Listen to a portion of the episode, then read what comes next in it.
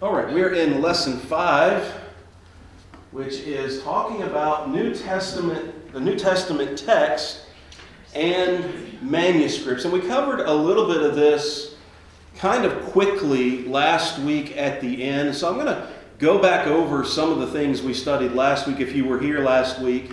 Uh, if you weren't, it'll be new unless you watched the uh, stream or listened to the podcast. So, um, so we're going to kind of, yeah, just kind of go back over some of this so we can kind of set our uh, set ourselves up to uh, get through the rest of the lesson. Hopefully, we maybe we can get through it tonight. But uh, we're talking about um, the the writings that we have that led up that, that we that we know that have been translated that have been turned into our English Bible so that we can read God's Word today. And, and that's really where to begin. The way we know about God, the way we know about His plans, the way we know about His will for us is through the things that have been written. And that is, I think, made plain in the Scriptures. I want to look at a few of these passages that I have on the screen. If you, would, if you wouldn't mind uh, turning to these and we'll read them. If somebody wants to read, I'd be glad to uh, let you. We'll start in Luke 24 and, and just understanding how important the written word is for our understanding of God and His purposes and His plans. Uh, Luke 24, beginning in verse 44. Anybody have that one? Go ahead. Gene, go ahead and read it for us, please. Then he said to them, These are my words which I spoke to you while I was still with you, that everything written about me in the law of Moses and the prophets and the Psalms must be fulfilled. Then he opened their minds to understand the scriptures and said to them, Thus it is written, that the Christ should suffer and on the third day rise from the dead, and that repentance and forgiveness of sin should be preached in his name to all nations, beginning from Jerusalem. So, twice there, Jesus mentions the things that have been written, the things uh, written in the law of Moses and in the prophets and the Psalms back in verse 44, which we're going to get into this in a later lesson, but those were the three different areas into which the, the, the Jewish people they divided their scriptures. There was the, the law, which is the, the Torah, the first five books of the Bible, the prophets, which included the historical books.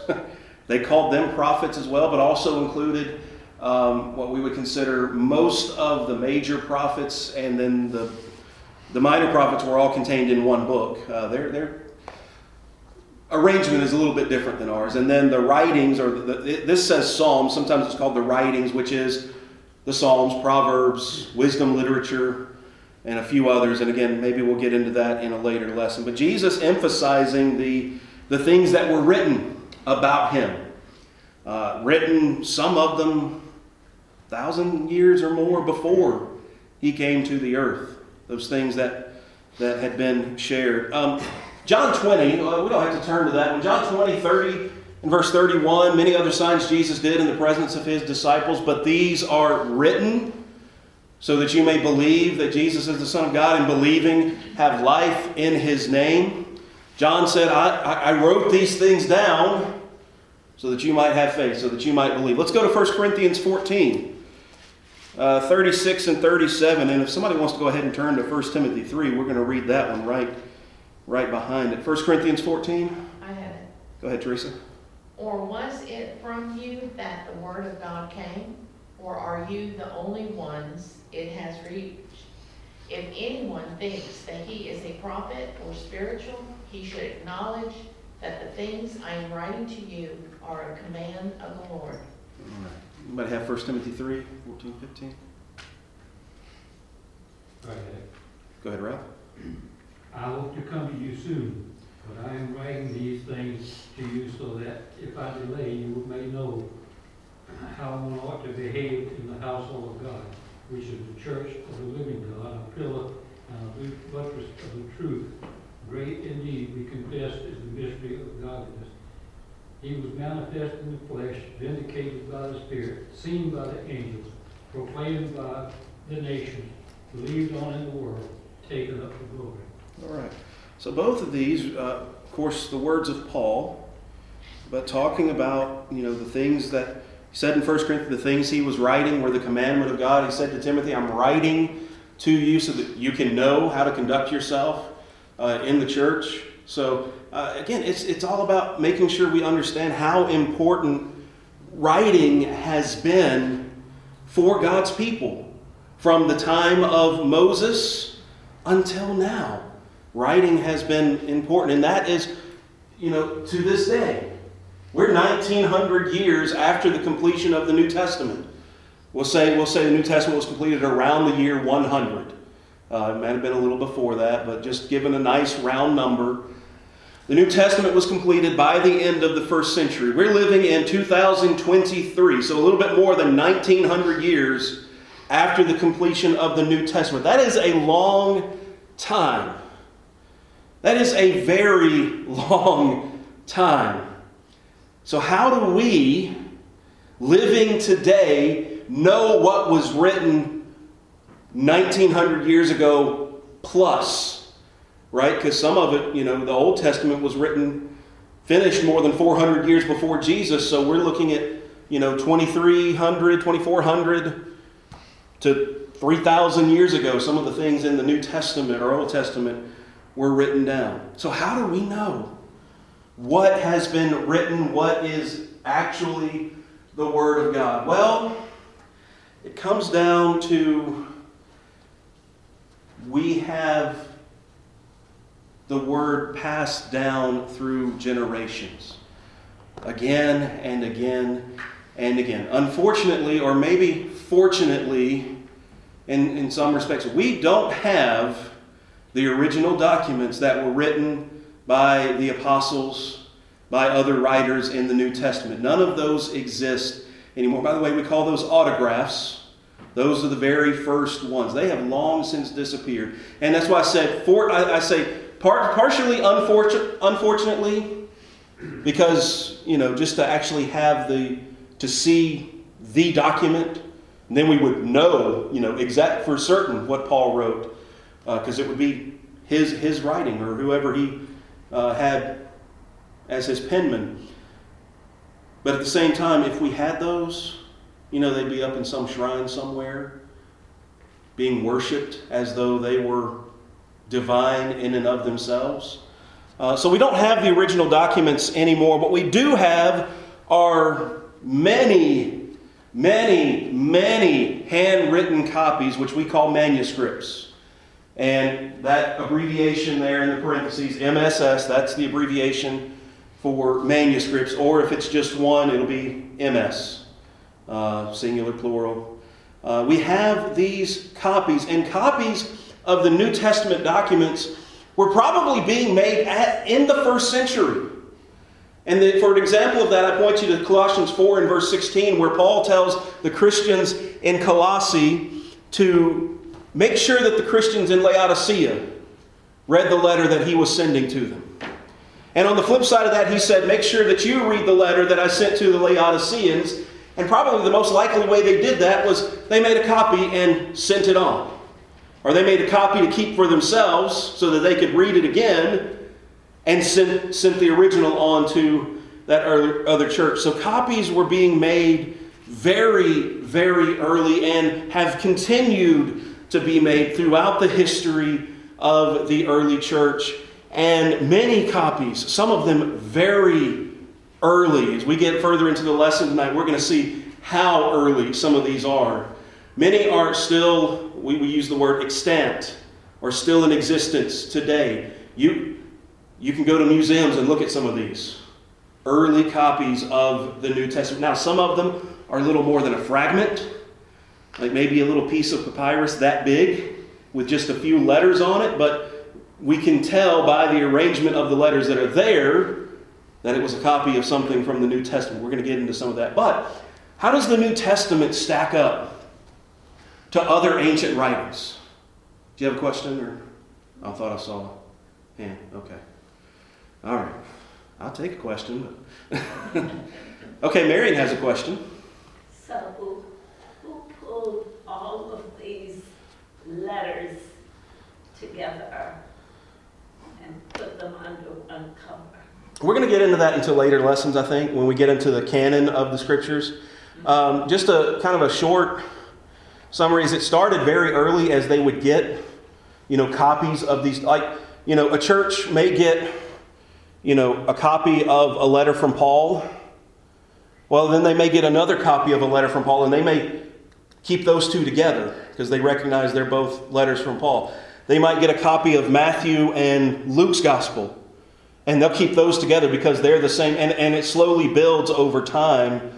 You know, you got a collection of Paul's letters, you got a collection of gospel accounts, and so on and so forth. So that's kind of a short version of that. We'll get into that into some detail, I think, later on. You got I can remember before I became a Christian, opening the Bible and reading the letters, and I thought, you know, I had this image of what the Bible was in my head, and I can remember my reaction was, these are just letters.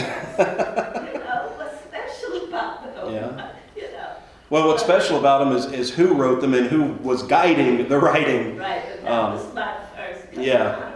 But that is, I mean, you know, as far as in terms of number of books, the majority of our New Testament are letters. Most of them written by Paul. You know, um, so uh, and even Luke and, and Acts are addressed to an individual, almost as if they were a letter. I don't think they're letters, but they are addressed to somebody uh, in that sense. So, but again, we'll, we will definitely probably get more into that. Um, in future lessons. But let's let's talk about it. May even be the next lesson, to be honest. But um, let's talk about you know when it comes to how, how does how does the New Testament stack up to er, other ancient writings in terms of you know how well documented they are. And again, we did some of this last week, and, and I, I I put it in a chart on the PowerPoint this week. So. Hopefully you can see that. I know that's a little bit small, uh, but I had to, I wanted to fit it all into one slide. So I'm going to you know kind of go through it. But uh, Plato, that's P L A T O, not the stuff you played with as a kid, but Plato, the philosopher, the Greek philosopher, who whose writings we're, we're from, you know we're familiar with today. Um, you know, probably elementary philosophy, not, not like elementary, but like, you know, lower level philosophy classes in college study the works of, of Plato. I don't know, I didn't take a lot of philosophy classes, so. Um, but, you know, the dates that we have for his work, somewhere between 427 and 347 BC. The earliest copies of, of a work of Plato come in in AD 900. That's a difference of about 1,200 years. A lot of these are round numbers, by the way, so it's not exact, but. Um, and by the way, we only have seven manuscripts of works of Plato still in existence today. That's a very small number and a large gap. Same thing with the works of Herodotus. Herodotus is the famous Greek uh, historian who told us. It's thanks to Herodotus we know most of what we know about things going on with Greece and Persia during that intertestamental period, that 400 years, uh, you know, when scripture wasn't being written. Herodotus is how, how we know a lot of what was going on in that time period, at least up until, you know, the end of the 5th century BC, which is when he wrote 480 to 425. Found the earliest, earliest manuscripts in AD 900, again, a gap of about 1300 years. There are eight extant manuscripts that we can go and look to and say, okay, this is a copy of the works of Herodotus. Moving up the list a little bit, Tacitus, Roman historian. Um, we know a lot about the Roman Empire from his writings. Uh, written around the end of the first century. Earliest manuscripts that we have, 1100 AD, AD 1100, 1,000 years, 20 copies available. Taking a big leap up the list, Homer, specifically the Iliad. which is the story of the, the Trojan War and uh, all, all of those, you know, Achilles and, and all of those heroes from, from, from that story, written around 900 BC. So this is about the same time as Solomon, uh, you know, roughly speaking. Earliest manuscripts available from around 400 BC. That's a gap of only about 500 years, and there are 643 copies uh, that we know of that have been found. By the way, these numbers, uh, you know, the chart that I'm working for, from, this is, you know, these numbers may have been updated since. I don't know how exactly how old the chart is, but it gives you a picture of, you know, those first three, how, how little textual evidence and how far it is spaced out from the original. And yet nobody really questions those. We, if we read a copy, or if we read the works of Herodotus, we think we are reading the works of Herodotus, even though we only have eight manuscripts, and the earliest of those 1,300 years removed from the original. When nobody really disputes when they read the Iliad. You know, oh, I'm, read, I'm reading Homer. I'm reading what Homer wrote in 900 BC. Course, we have it's a little bit better documented 500 years difference, 643 manuscripts. Let's move on to the New Testament, shall we? When was the okay? New Testament was written in the first century. We're looking between I'm going to say a nice round number of 50 to 100 AD. We'll just make it a nice round number. I'm not going to get into the nitty gritty on that right now. Um, the earliest manuscript, and we're going to talk about this one in a few minutes. The earliest manuscript that is in existence that we have found is from the year 130. And not to get ahead of myself, but it is a very, it's a fragment from a copy of the Gospel of John, which most likely was written in that last decade of the first century. So you're looking at a difference of about 40 years compared to more than 10 times that.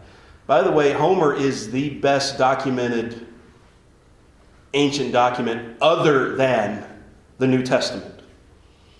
So, how much how much more evidence is there for the New Testament than all of these other? By the way, 5,600 manuscripts. I'm pretty sure that number is higher today than whenever that chart was made, but still, more than, you know, it's, it's a huge difference.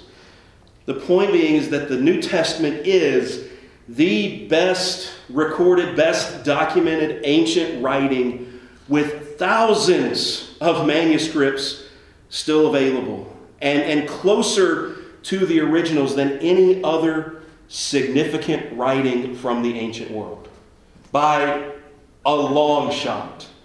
By, by, by you know, if it, was an, if it was an election, we would say they won in a landslide, right? Uh, it, it, it's a huge difference. So, we take that information and what it should do is boost our confidence that we know we know what Paul wrote.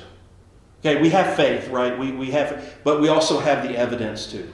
Okay, evidence does not negate faith. Faith does not negate evidence. We have, we have both. we believe that Paul wrote these things, but we also have plenty of, of, of solid documentation that these are the things that Paul wrote some 2,000 years ago. And, and the same with the other writers. I'm just using Paul as an example. Um, so let's talk about manuscripts. Let's talk about different types of manuscripts that we might find. Uh, first or two are going to be the writing style that we might see. The oldest are going to be what we call uncials. They're written in all capital letters. There is no spacing, there is no punctuation. And, and if, you, if you got to the end of a line and you weren't finished with the word, you just moved on to the next line and you kept writing. Imagine that'd probably be pretty difficult to read, don't you think? Why don't you try it? Anybody want to give it a shot? But that's kind of what it, I mean, uh, that, that, that's of course using our English character. But that's kind of what it would look like. You know, Paul, a servant of Christ Jesus, called to be an app, and the, the, the line ends. But you go on to the next line, it's apostle, set apart for the gospel of God, which, you know, I guess if you were used to reading like that, you probably do okay with it. But uh, even I, I type that, and I still have trouble reading it, um, just because I'm not used to reading like that. But that, that's what a, that's what an uncial would look like in our like in, in our language. Everything joined together, everything all in capital letters. Um, but those are the oldest manuscripts that we have because that was the way that they wrote uh, in, in those early centuries. Uh, later on, much later on, I think I have it here as um, like 8th, maybe even 9th century. Uh, you start to see what we call cursives or minuscules. And that's a little bit more closer to what we're used to looking at. It's upper and lowercase letters. Um, and this, this is where most of our manuscripts do come from. Most of our manuscripts are older, um, or newer, I guess you could say. They come from those later time periods. Um, but when we can find the, the older manuscripts, the ones that are closer to the originals, and we compare the two, they're pretty much the same. And any differences there are really don't change anything. They don't change doctrine. It's slips of the pen, spelling errors, that kind of thing. And we will talk more about textual criticism uh, going forward. Um, this is the same passage I had up there a moment ago, but it looks it's a lot easier to read. Paul, a servant of Christ Jesus, called to be an apostle, set apart for the gospel of God, which he promised beforehand through his prophets in the Holy Scriptures concerning his son. That's Romans 1, 1 and 2, by the way. Yes. Do we know, or do we have suspect how the apostles wrote? Would they have written as a uncial or a cursive? No, they would have written in the in the uncial style. They would have written all capital letters, because that was the style of writing. That was how they did it. So, um, and like I said, I guess if you were used to reading that, it wouldn't have been much of a problem. But um, Paper was more important than hmm? probably the, the papyrus or whatever was more important, li- limited space. It, it, that had, had a lot to do with it. So that's why you know you would just keep writing until you got to the end of the line. You wouldn't, you know, um, you you would maximize the amount of space. And we'll, we'll talk a little bit about about. Well, we talked a little bit about papyrus, which would have been their main writing source, and um, I don't know how rare it was, but you want to make sure you made the mo- most of it, and you know, make sure you got you got all you could out of it. And we're actually going to talk about another type of manuscript that they really did make the most of it in just a second. Uh, so those those are the two um, writing styles.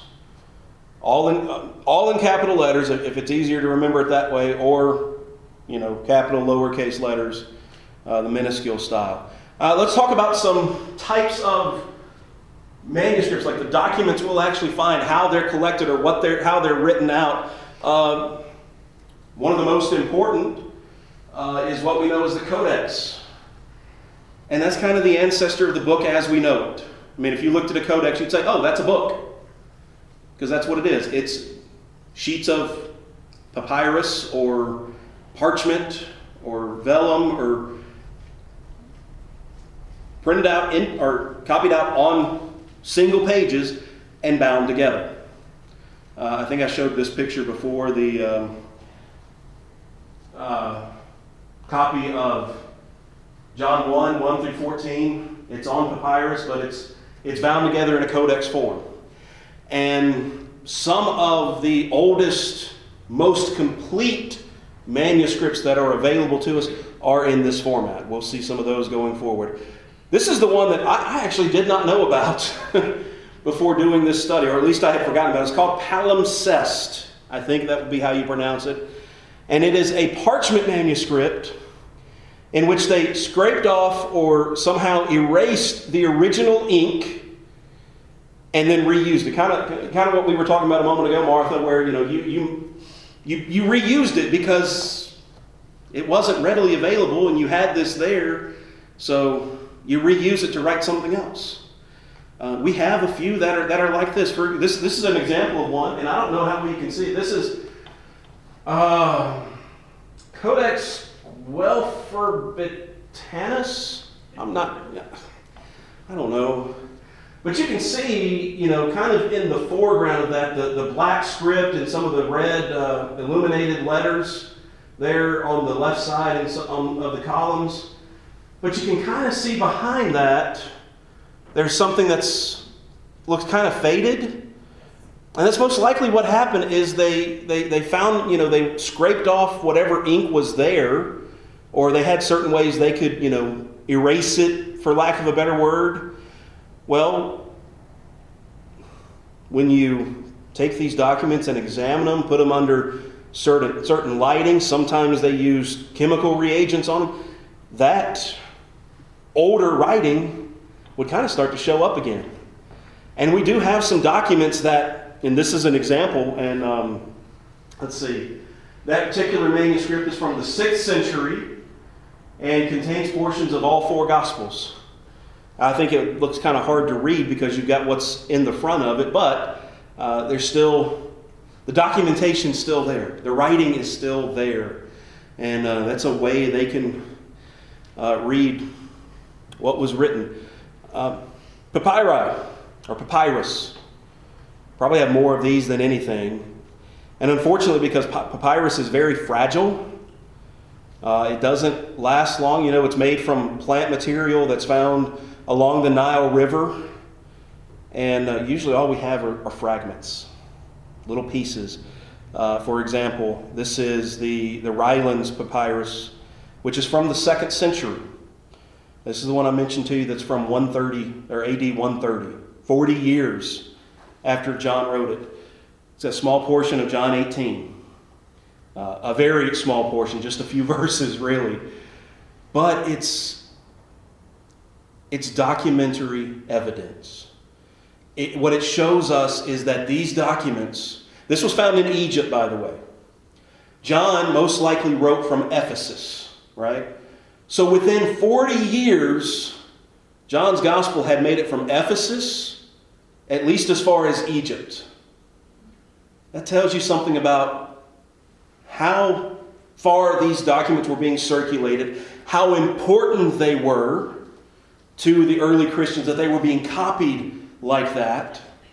And though all we have left of this particular document is this tiny little piece, it just shows us how, how those things were being moved around the ancient world so quickly uh, and so, so well, so uh, expertly as well. Um, so, papyrus is a very important tool. Even if we don't have a lot in some cases, um, you know, we have what we do have. Another important resource, or what some would refer to as the early church fathers. If you're not comfortable with that, you can just call them early Christian writers. Um, but these are men who wrote in the second, between the second and the fourth century, so within a few hundred years of of, of, the, of the first century. And I believe we mentioned this in a previous lesson. If you go to their writings and, and you, you read all of the quotations of the New Testament that they quote in their writings, you get all but 11 verses of the New Testament. Out of some, I think, some 7,000, almost 8,000 verses, there are 11 that were not quoted by the early church fathers in those first few hundred years. Uh, so that's an important resource. If, if we didn't have any you know, copies of the New Testament, we'd have most of it right there in their writings. It's how important they, they, they found these documents to be. That they were copying them, quoting them, sending them around, writing you know, to one another, to other churches, uh, writing defenses of the gospel, writing defenses of the Christian faith, writing against um, heretics that were popping up in their time period, and they quoted almost the entire New Testament from in one way or another. Yeah, Jim. We have those manuscripts. I'm pretty sure we, we do. I, I don't know what the, the, the, like the numbers are. But you can go and you can get copy. You can find the early church fathers online for free. Uh, you can read, you know, all that they wrote. And I have uh, on one of my Bible software, I, I have these these writings. There's like nine volumes of these writings from the some, some even go back to the first century. Clement of Rome wrote probably around the same time as John, but stretching out into the third or the fourth century BC or AD. Um, so, again, I don't know the numbers on compared to those other writings, but we do still have them. Still, you can still read them today. Mary. Um, have you already discussed the Old Testament? Not yet. We haven't gotten to the Old Testament yet, mainly because, you know, our, you know, we believe the Old Testament. It's important, but our, our main focus is, is the New Testament. Um, so that's coming in a couple of lessons. So, um, one other resource, one other type of manuscript, if you will, are, are what we call lectionaries. Now, I know that, that, that can be a, some denominational groups still today use lectionaries, and so we might shy away from that term, but it was common in the early church that they had these books constructed and designed to be used in a worship setting. So they would have select readings assigned to particular days or particular Sundays, and rather than taking you know, especially if you had a, a codex handwritten of the entire Bible, those things were huge. um, you know, wasn't easy to deal with. So they had these smaller printings, these smaller copies that might have select verses on, you know, um, you know, on the first Sunday of the year, first Sunday of the year, you might read these passages, you know, and there would be, you know, teaching from those passages and things of that nature. Uh, the thing about these lectionaries is Similar to the early church fathers, um, if all other manuscripts of the New Testament were lost, we could still reconstruct about 90% of it from these documents that, that we have that were used in the early church. Um, sometimes for convenience sake, but still they used them and they had the scriptures copied into them. So even if it's not, you know, a full copy of the book of John, it can still be important because we can still compare it to other documents and understand, you know, they were writing the same thing. They were copying down the same thing. Real quickly, let's talk about some important manuscripts that are available. I already mentioned the Rylands Papyrus from 130, maybe 40 years after the writing of John. Contains a small fragment of John 18, 31 to 33, and then on the, the backside, uh, verses 37 and, and a few verses following. I've shown you a picture of it. Again, it's tiny. There's not a lot there. There's, there's enough there we can determine it was portions of John. Um, but it's tiny and it's in a museum. Um, I'm not exactly sure where. I have that somewhere, but um, I'm not sure where. Uh, here's scans of both sides of the Rylands document, and um, I, I, can't even really make out what it says, but uh, somebody with a more trained eye than I, ha- I can figured out that's part of, of John's gospel. Um, the Oxy, Oxyrhynchus papyri, uh, mid, this is a collection of documents found in Egypt. I, I want to say they were found in a garbage dump.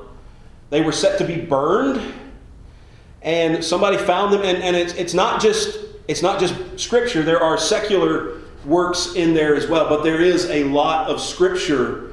Some of it as early as the second century A.D. Um, so it's it, again, it just gets us closer to the originals. You know, within hundred years, or, or, yeah, within hundred years of the originals, uh, we have copies of the documents that make up our New Testament. Here's a picture of uh, a page of Matthew 1 from that manuscript. As you can see, it has a lot of holes in it.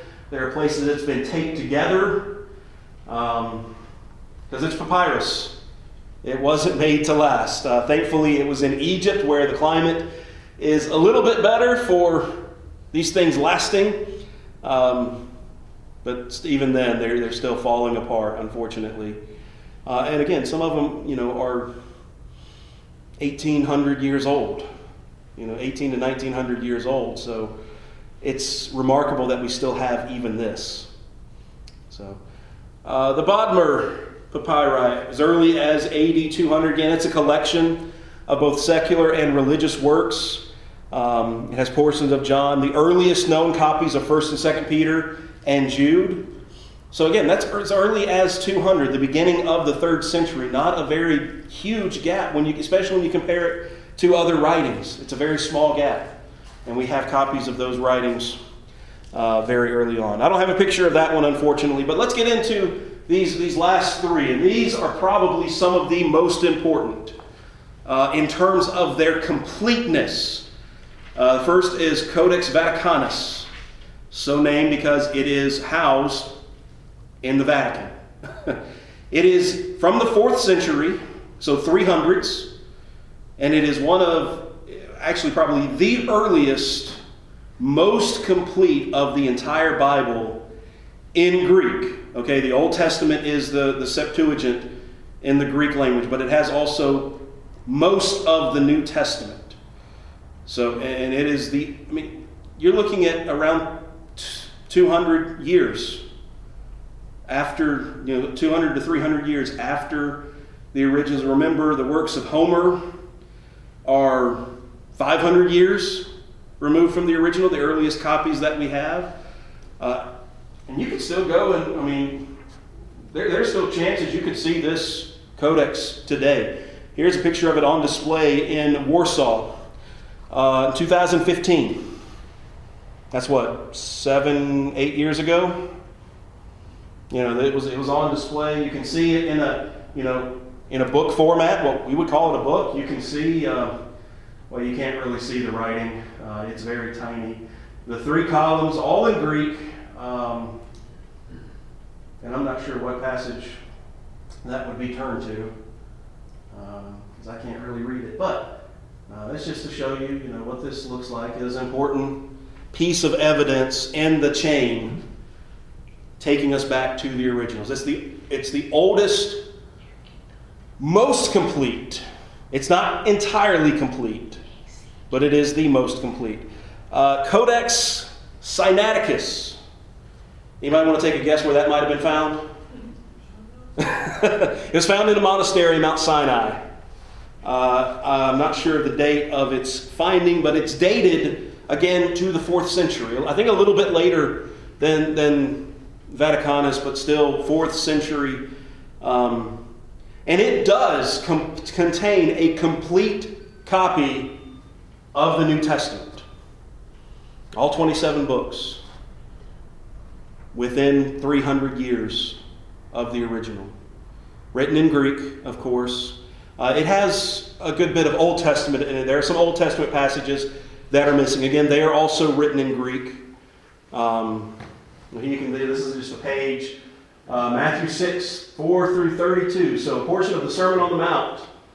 Um, spoken by Jesus and uh, written in that uncial uh, style, those capital letters all joined together. So I'm, I'm, sitting here, I'm trying to see if I can pick out words, but I, I really can't because I, it's all joined together.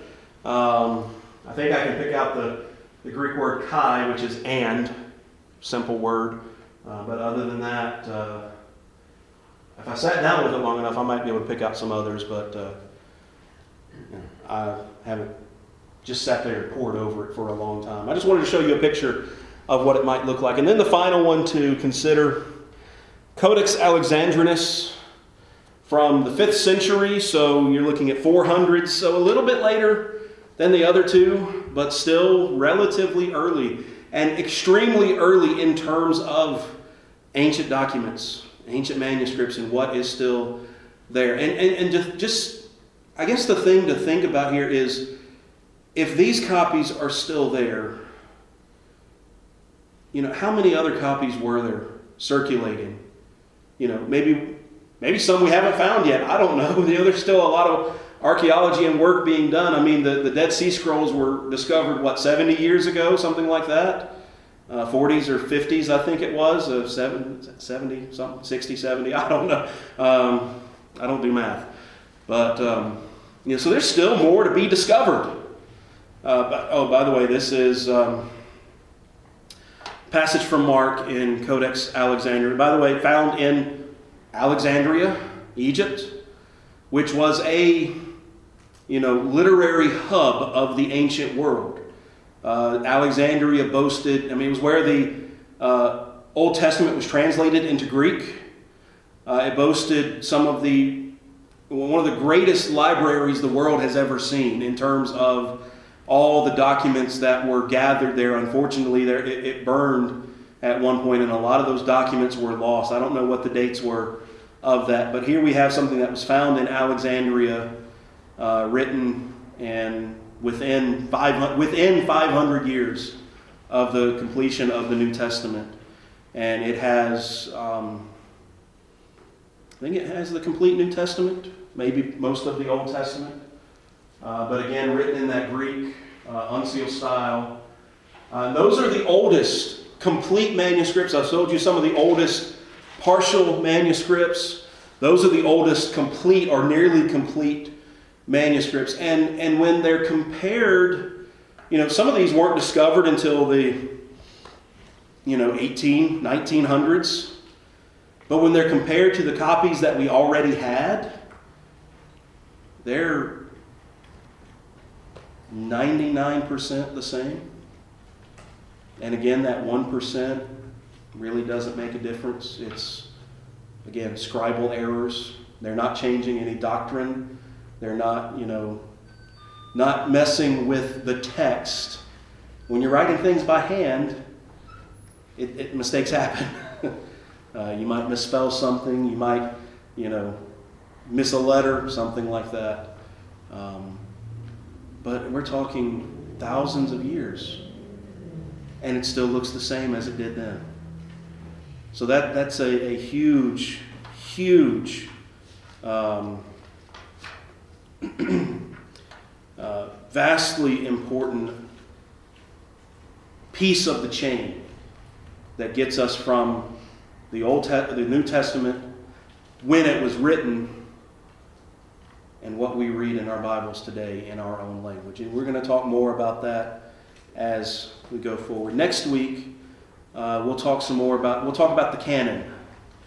Um, and by canon, we're not you know we're not shooting things. We're talking about the documents that make up the New Testament.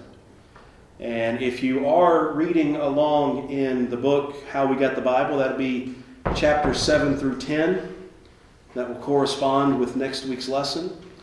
And uh, we'll look at uh, how we understand which books should be included in our New Testament. Because there were other things written in the first century, not just, you know, the books we know in the Bible. There were other things written that some people at one point thought maybe were inspired, but how do we, under, how do we know that these are the 27 that were meant to be preserved? That's what we're going to get into next week. So I'm out of time for tonight. So we'll pick up there next week. I hope that uh, we'll be able to uh, dive a little bit deeper into our study together. Thank you so much. I appreciate your time and attention tonight.